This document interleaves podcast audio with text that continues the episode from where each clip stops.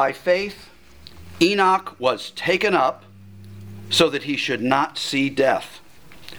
And he was not found because God had taken him.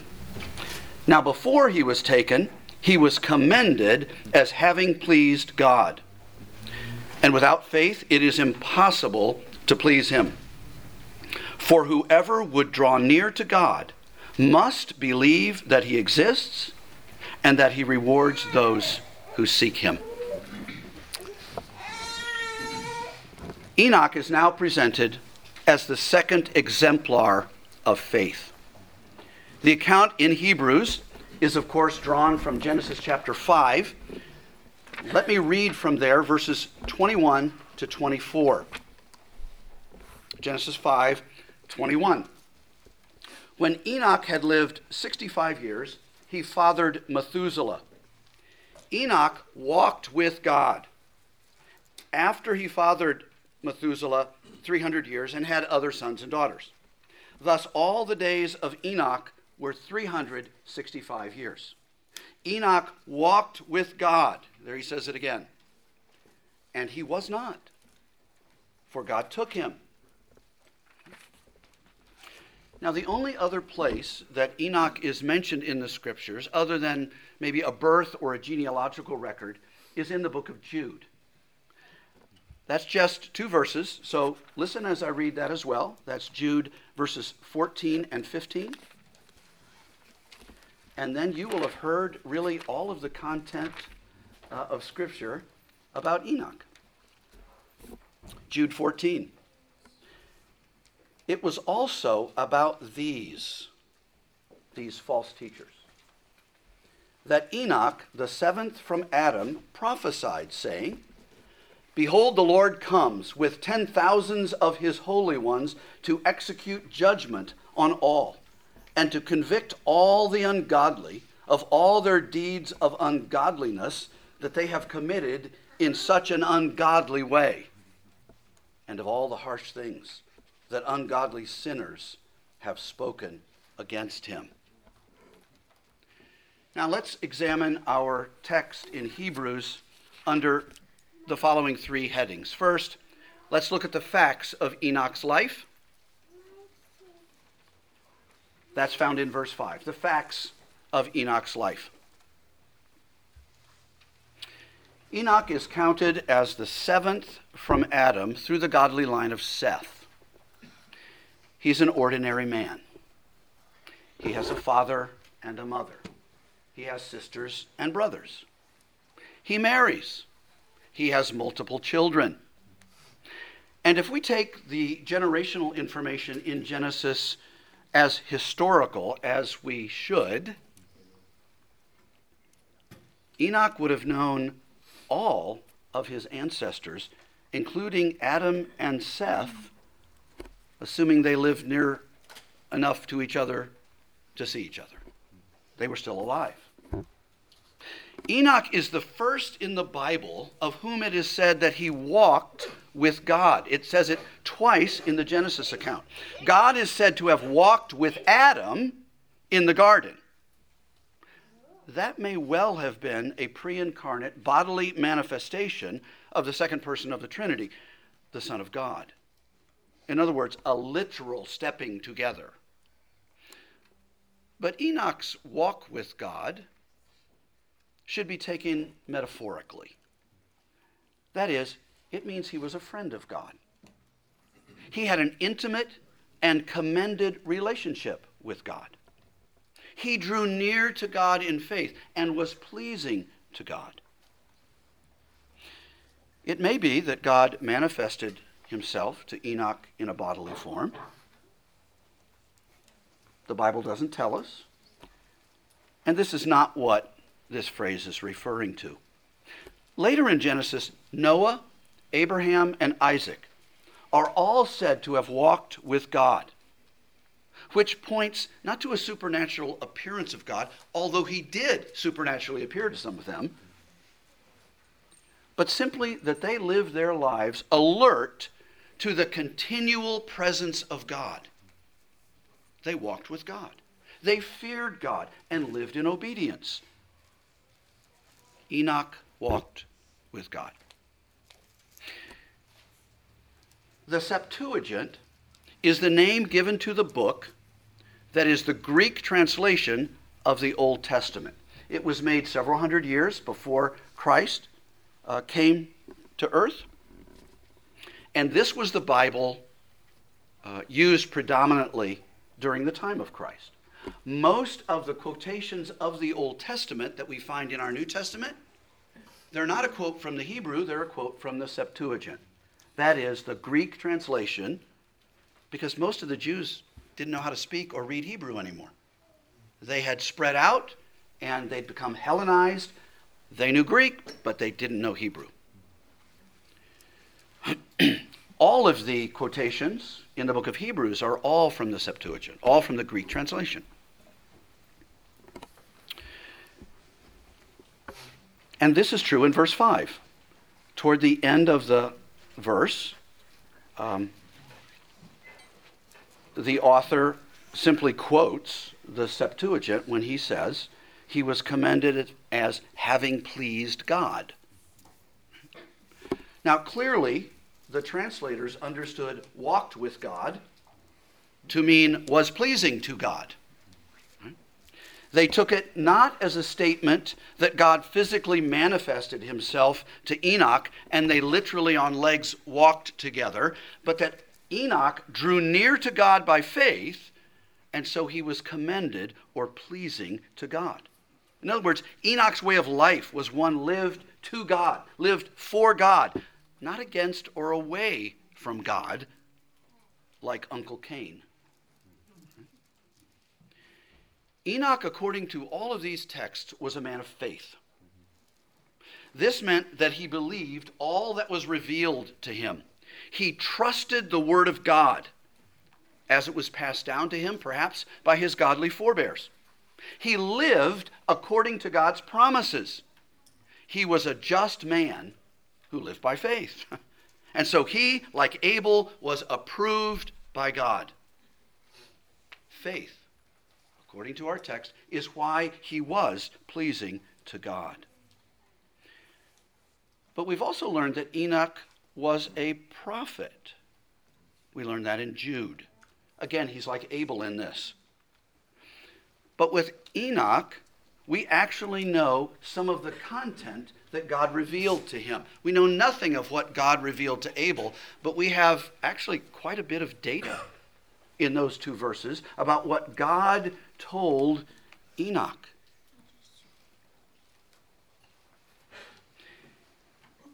Enoch knew the true God. Enoch believed in angels and a future judgment.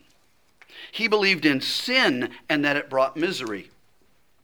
Just like Abraham and Job, who believed in the resurrection, and it isn't recorded how or when they learned it, So Enoch knew the promise of God that judgment comes to sinners, but the reward of life comes to those with faith. Amen.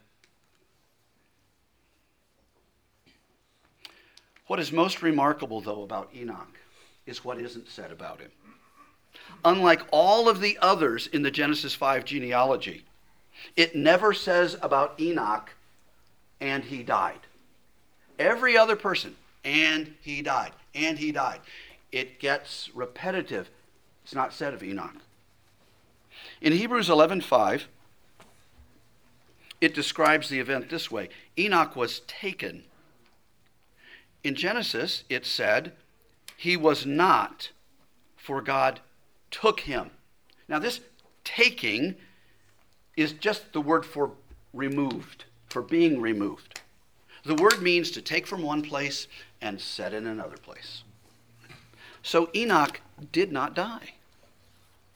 Instead, God took him from earth and placed him in heaven. As has been said of others, in this, Enoch changed his place, but he didn't change his company. He walked with God on earth, and he was going to walk with God in heaven. Verse 5 says that this taking was not a form of death. It says he did not see death. Now, see here means to experience. Just like in John 3, when Jesus says, You can't, uh, unless you're born again, you can't see the kingdom of God. It means you can't experience it, you can't enter it.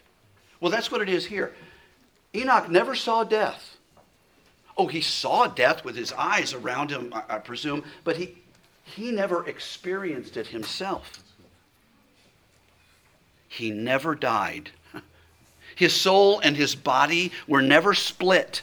They were never separated as all the others around him either had experienced or were about to experience. Elijah is another person who, who knew this kind of rescue from death. And so Enoch went from life to higher life. And all of this is confirmed by the repetition of verse 5, where it says, And he was not found. I mean, think about it. Here's this man.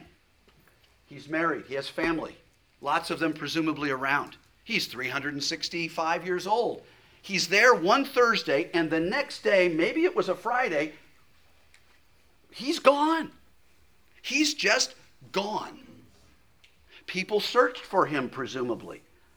They didn't find him. He wasn't there anymore. He was elsewhere. He had been removed, he had been translated. He had been taken by God to himself in heaven. That's where he went, to God. Now, why would God do this? Why would God do this? You know, pretending to give God's mind when he doesn't answer is always a dangerous thing. Mm-hmm. But the Bible does, at least partially, or in general terms, and, and in at least one specific way, answer this question of why. First, and I'm going to give you three answers to why. First, God sometimes removes believers from this life to protect them, to save them from evil or trouble. And in this, an early removal, as his certainly was, right? All his ancestors are living to 900 and something years old. This guy's a teenager. But this is a blessing. This is a kindness from God. Sometimes that's why God does these things. Secondly, God does it sometimes in order to reward a person. And this is clearly the case with Enoch. I mean, our text tells us this. If we compare verse 6 with verse 5, this is what we get. Enoch believed in God, and he believed that sin brought judgment, but faith and righteousness brought reward. He knew the promise of the resurrection and eternal life. His faith commended him to God, and so God rewarded him. Now, others believe these truths, and God waited to give them their reward. Enoch's reward just comes early. It just comes early. And being removed from a world that Genesis describes as being increasingly violent and evil, that's a great reward let alone where he's going, to be with God, the greatest reward. Right? But there's a third reason I think the Bible would tell us about why he takes some early, as it were. To encourage us that God will take believers who are alive when Christ returns directly to himself. Enoch proves that you don't have to die to go to heaven. You, you don't. That's the normal way. but you don't have to die to go to heaven. Enoch didn't die and he, and he went to heaven. Elijah didn't die and he went to heaven. And everyone who believes, who has saving faith, and is on the earth when Jesus Christ returns won't die. Oh, they'll have to wait a minute. They're not first in order, they're second. the dead will be raised first, and those will be united to Christ, but then those who are living will be caught up to him. Amen. Not through death. They will never see death, they will not experience death. God can take you after death to himself or before death to himself. And so in this, Enoch displays the power and the freedom, frankly, the sovereignty that God has over death and life. A final thing to kind of sum up the facts of Enoch's life Enoch's pleasing God was rooted in his faith. By faith he was taken up, it says. Now, in our day, some might say, Oh, I don't have that kind of faith. This is not a name it and claim it kind of faith. This is not, well, if I could dream it, I'll claim it in God's name and, and God will have to do it. I'll essentially control him that way. That's not biblical faith. Amen. That's arrogant, usually self aggrandizing, self interested faith, which isn't saving faith. Now, Enoch's faith is seen in that he believes God's revelation and trusted that he would make it so. He believed God's word, and God commended that faith, and then, grace upon grace, he rewarded that faith. And he happened to do it sooner with Enoch than anyone before, and only a few after. Here's our second point from the text. The spiritual, we see the spiritual truth illustrated in Enoch's life. Now that we've got Enoch's life and the facts and about his faith down, we go to verse 6 and we realize that there's a spiritual truth. There's a, there's a, a principle that illustrates, is illustrated by Enoch. Verse 6 says, And without faith it's impossible to please him. For whoever would draw near to God must believe that he exists and that he rewards those who seek him. This verse teaches us that faith is the only means of pleasing God. This is how Enoch was commended or approved by God through faith. Faith is the exclusive way to draw near to God. With any other approach to God, it's impossible to please Him.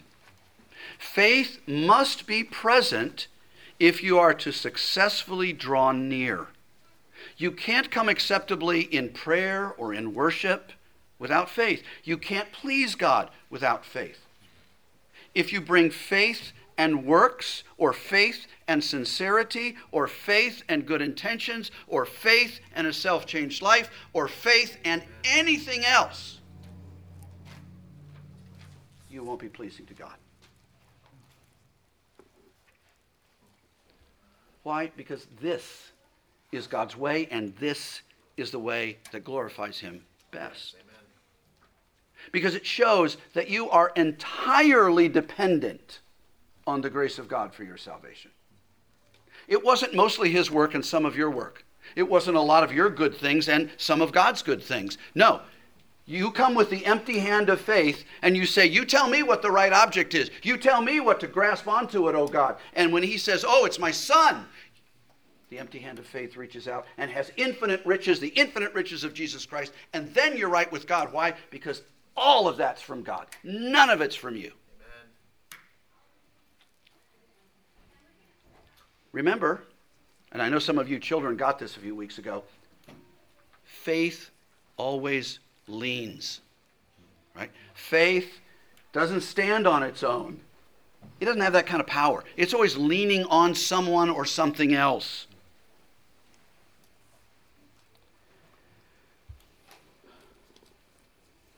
Faith leans solely on God and His promises and His Son. And when we do that, we can draw near to God and we are acceptable to God.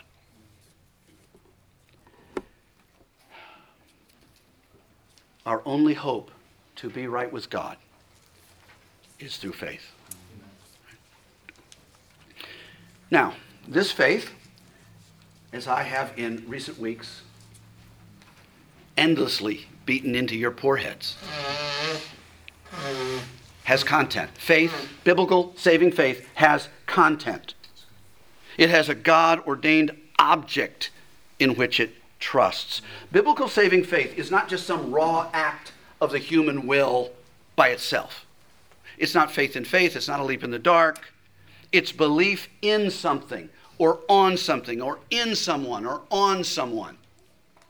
And very basically, verse 6 tells us what that something and someone is It is first that God exists. You must believe that to draw near or to walk or to be approved or pleasing or commended by God.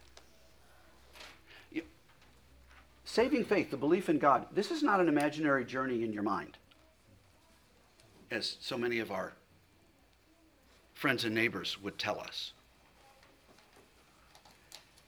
It's a seeking of the living God. That's what faith is. It's a seeking of the living God.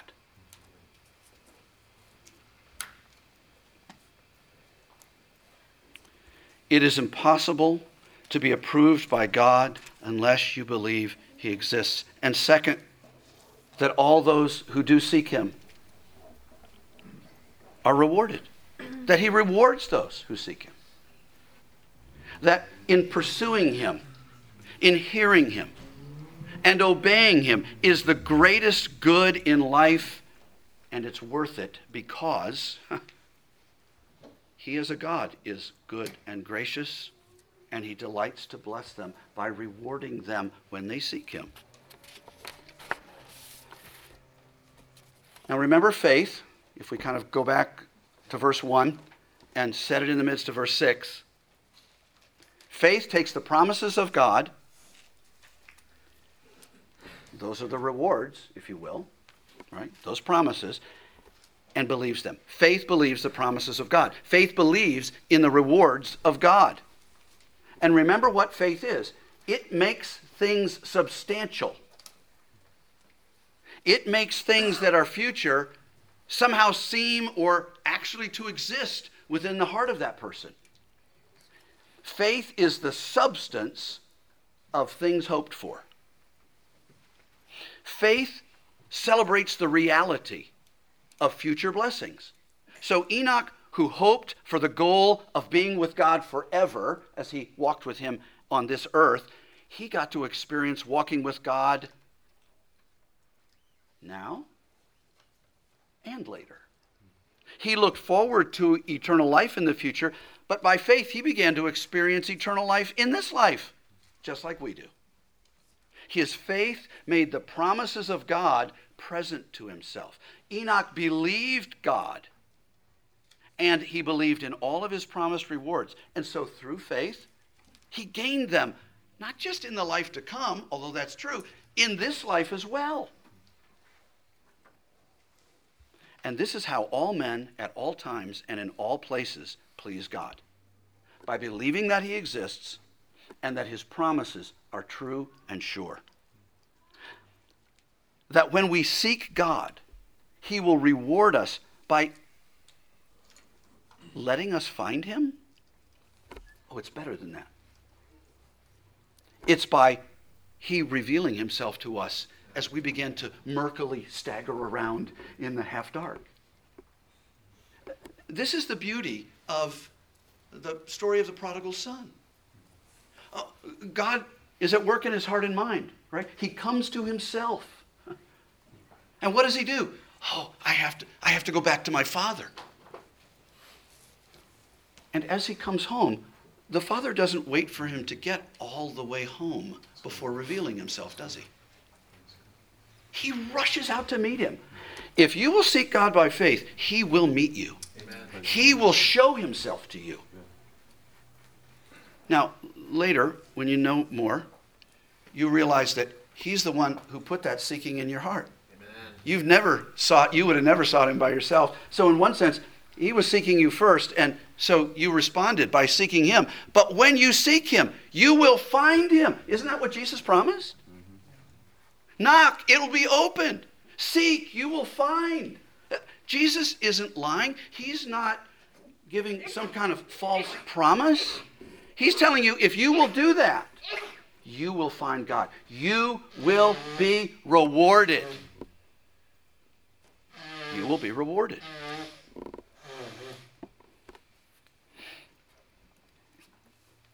God is to Enoch and to every believer what he was to Abraham.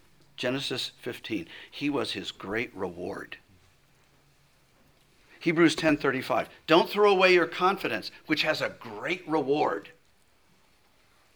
Faith believes the promises, and they come true. They bring great reward. And that, of course, is ultimately God Himself. And what a reward He is. The greatest and best of beings becomes ours. He who is all loving, just, and infinitely good in every way becomes ours. We walk with him as friend with friend. So if you draw near to God in faith, he will reward your search. These are the eternal truths that Enoch's life illustrated. All right? Now, three uses, and we'll be done. First, Enoch's life tells us that there is a future blessed life with God through faith. There is a future blessed life with God through faith. And of course, Enoch rather dramatically demonstrates this. This world, kids, is not all there is.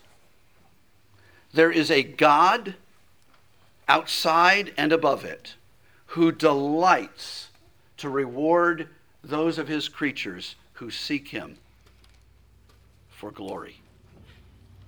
And he gives them heaven and himself.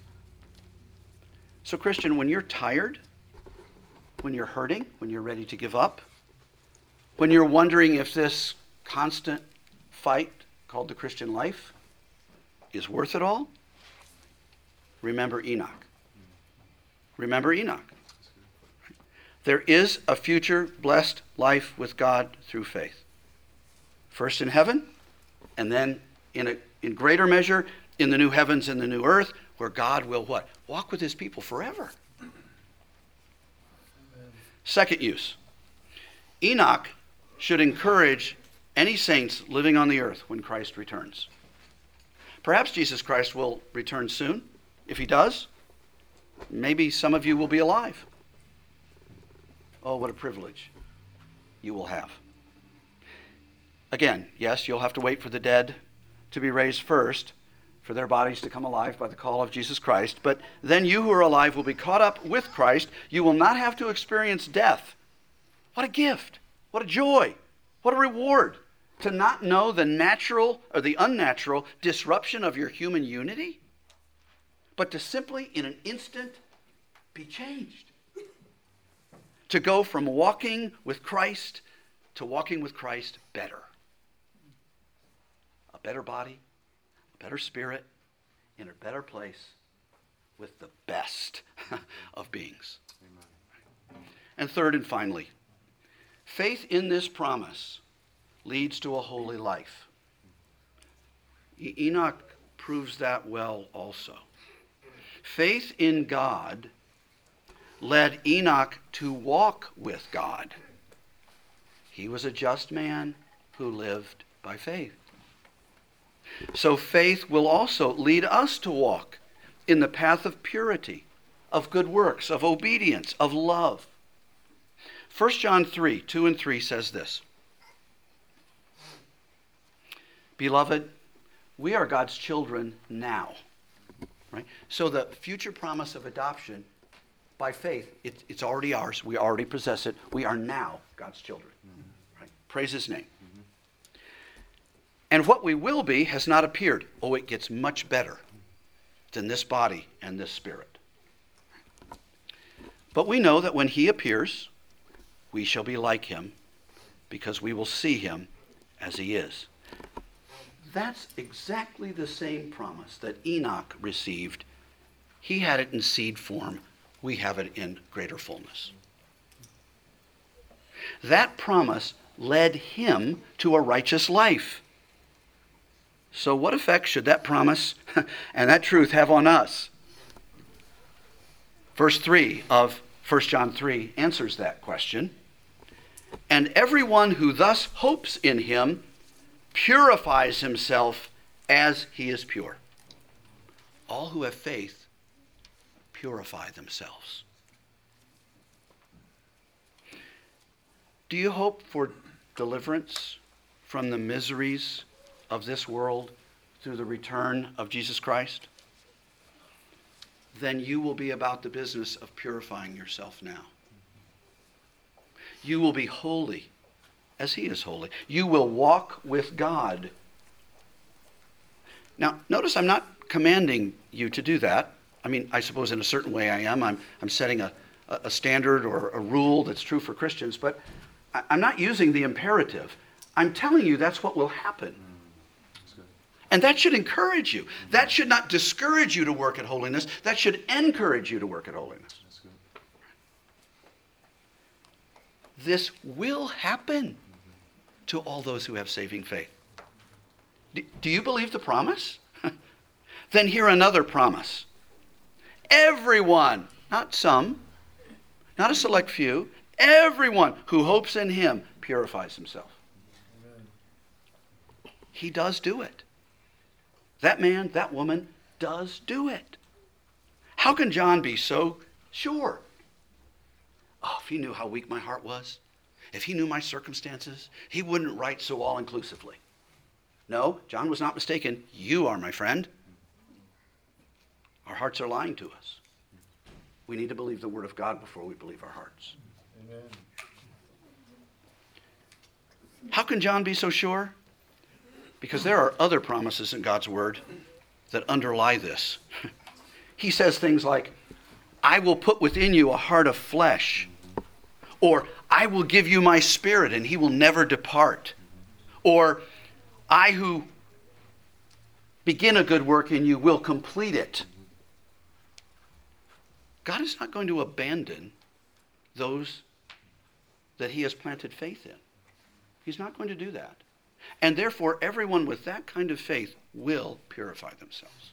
So, brethren, like Enoch, believe the promises of God, because in them you will find strength from God to walk with God in a pleasing way. Let's pray.